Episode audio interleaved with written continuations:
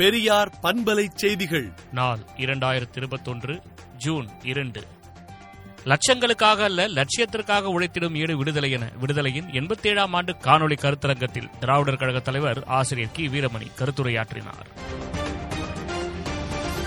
தமிழகத்தில் பால் விலை குறைக்கப்பட்டதால் சென்னை மற்றும் இதர மாவட்டங்களில் பால் விற்பனை இரண்டு லட்சம் லிட்டர் வரை அதிகரித்துள்ளதாக அமைச்சர் நாசர் தெரிவித்துள்ளார். தமிழகத்தில் இன்று இருபத்தாறாயிரத்து ஐநூற்று பதிமூன்று பேருக்கு கொரோனா தொற்று உறுதி செய்யப்பட்டுள்ளது. சென்னையில் மட்டும் இரண்டாயிரத்து நானூற்று அறுபத்தேழு பேருக்கு பாதிப்பு கண்டறியப்பட்டுள்ளது. மேலும் முப்பத்தோராயிரத்து அறுநூற்று எழுபத்து மூன்று பேர் குணமடைந்தனர். கடந்த மே மாதத்தில் மட்டும் ஒன்று புள்ளி ஐந்து கோடி இந்தியர்கள் வேலை இழந்திருப்பதாக இந்திய பொருளாதார கண்காணிப்பு மையம் தெரிவித்துள்ளது. பிளஸ் டூ தேர்வு குறித்து இரண்டு நாட்களில் தெரிவிக்கப்படும் என அமைச்சர் அன்பில் மகேஷ் பொய்யாமொழி தெரிவித்துள்ளார்.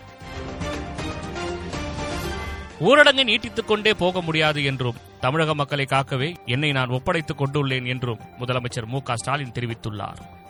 விடுதலை நாளேட்டை விடுதலை டாட் இன் இணையதளத்தில் படியுங்கள். பெரியார் பண்பலை செய்திகளை நாள்தோறும் உங்கள் செல்பேசியிலேயே கேட்பதற்கு எட்டு ஒன்று இரண்டு நான்கு ஒன்று ஐந்து இரண்டு இரண்டு இரண்டு இரண்டு என்ற எண்ணுக்கு பெரியார் எஃப் நியூஸ் என்று வாட்ஸ்அப் மூலம் செய்தி அனுப்புங்கள்.